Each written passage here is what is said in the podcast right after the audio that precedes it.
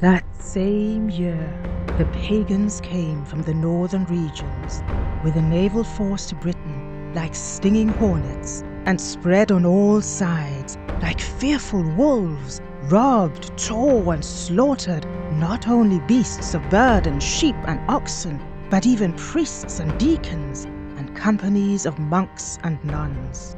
And they came to the church of Lindisfarne, laid everything waste with grievous plundering.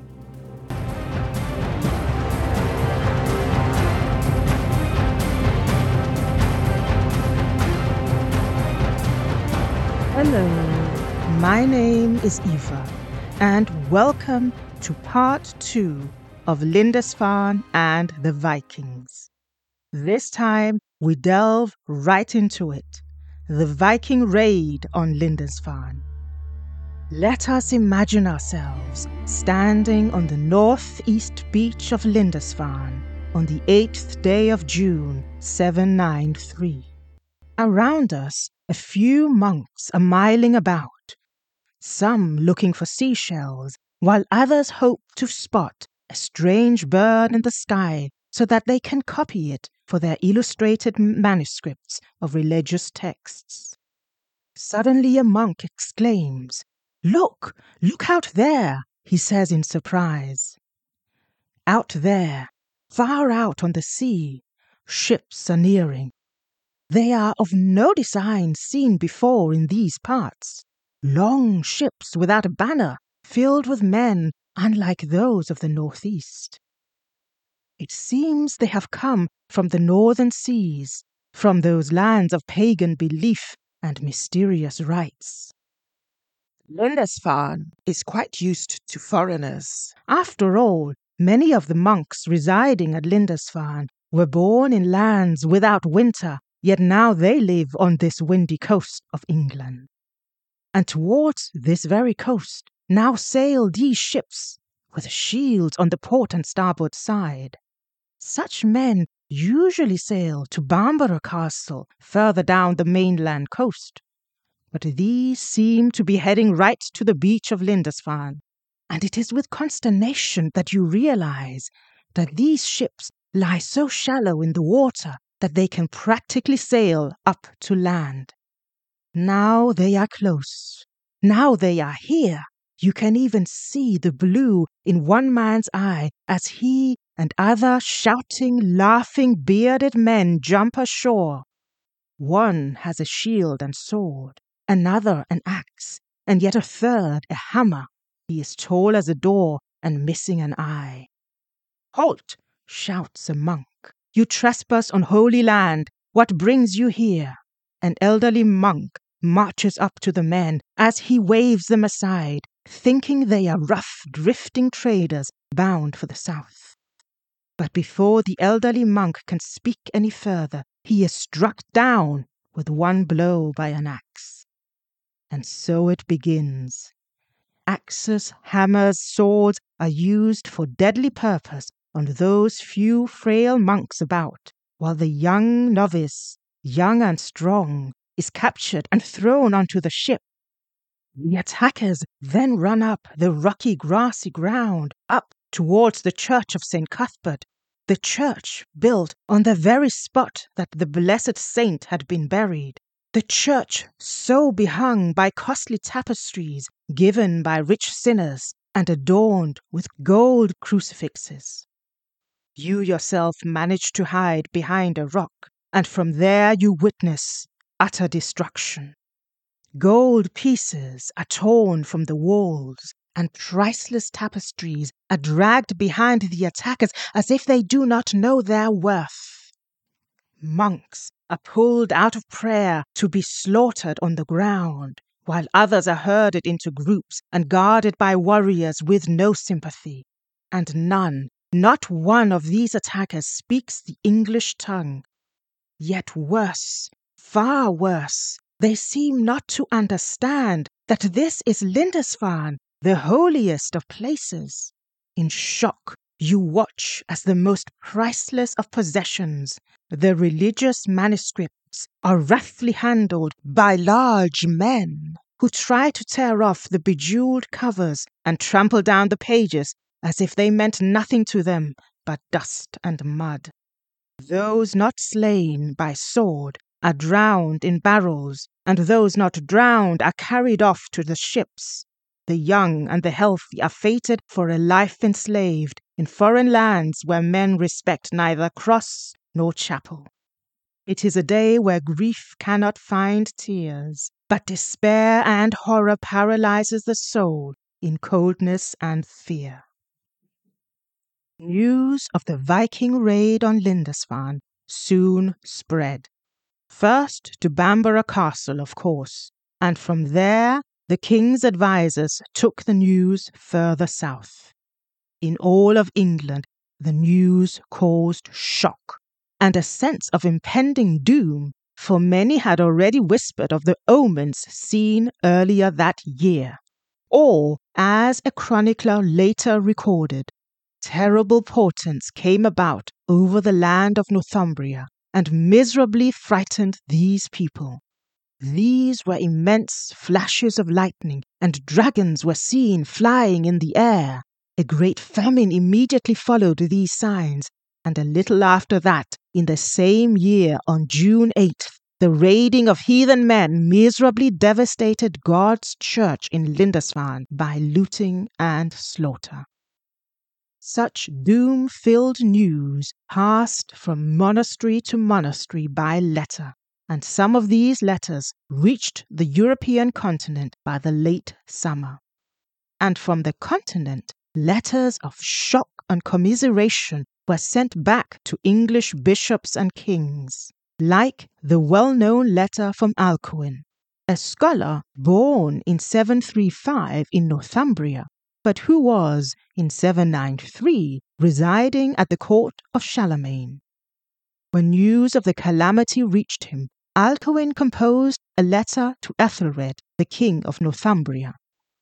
This letter, which survives to this day, tells of Alcuin's horror at the news, but also his belief that the raid was divine retribution for lives lived far less Christianly than they should, namely, the violent life of King Ethelred. You can look up this letter online, and what always strikes me about it is that it is actually not really a letter of gentle consolation after a disaster. It is more like an admonishment that such things as the raid are brought to bear when finery, vanity, and such thrive. What is evident, though, in Alcuin's letter and all contemporary writing about this particular raid was the fear it brought to bear because of the suddenness of the attack and the wanton destruction of the Vikings, and their utter disdain for that which was considered so holy, Lindisfarne and its treasures, not least the graves of St. Aidan and St. Cuthbert.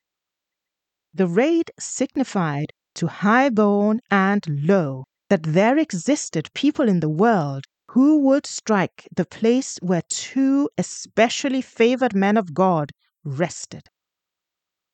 In the ancient world and early modern period, place, as in physical place, had a hugely symbolic position in society. The shock of the Viking raid on Lindisfarne is also due to the fact that they vandalized the very soil on which St. Aidan and St. Cuthbert had walked, lived, and died. Now, the power of the church was still, in the early medieval period, on the rise. The church was still 200 years away from wielding such manifest power as Pope Gregory VII, who could let a humbled Holy Roman Emperor, Henry IV, kneel before his residence in Canossa before the Pope would revoke the Emperor's excommunication. That show of power took place in 1077, but in 793 the Church had no armies. They could not send out men to avenge wrongs, but they could unite the people against a common enemy. and contemporary sources tell of a surge of implorings and prayers as Europe became acquainted with the new northern dread. For the Lindisfarne raid was followed the next year, 794, by another attack in Northumbria, again a monastery, this time at Jarrow, a monastery made famous by the monk and scholar Bede, who composed the first history of the English people. And only eleven months later, in 795, the Vikings, who now seemed to appreciate the value of books and tapestries, made their presence felt on the shores of the island of Iona on the west coast of England. And there they ravaged, burned, and captured monks of St. Columba's Monastery. And they did so again in 802 and 806, after which the monastery was abandoned by the despondent monks.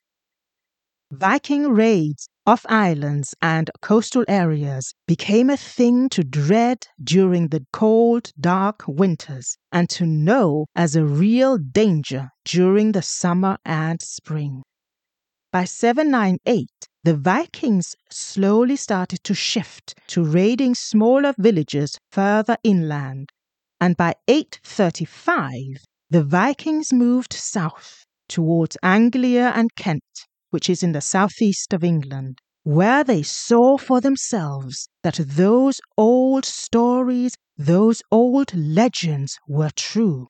For here they saw grassy green pastures where cows roamed aplenty. This spurred on the second desire which the Vikings had always nurtured to find and settle on arable land.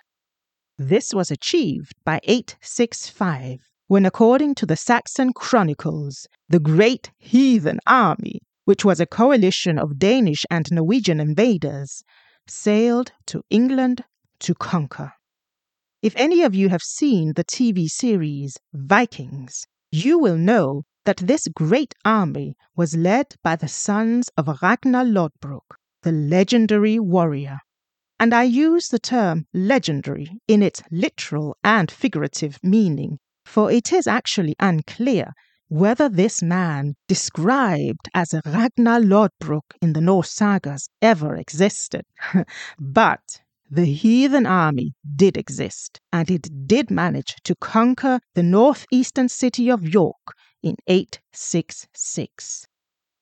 And so, from a sudden deadly and devastating raid on Lindisfarne in 793, the Vikings went from raiding to settling and stayed in England for the next 200 years until the Norseman Harald Sigurdsson was defeated by the English king, King Harold Godwinson, at the Battle of Stamford Bridge on the 25th of September, 1066. Most historians concur that this event marks the end of the Viking Age and Viking presence in England. Or does it? Because if you know British history, you will know that only a few weeks later, on the 14th of October 1066, William of Normandy defeated Harold Godwinson at the Battle of Hastings and this led to the Norman conquest. But William of Normandy, later known as William the Conqueror, was himself a descendant of Rollo, the Viking who founded Normandy. But that is a part of restless history for another time.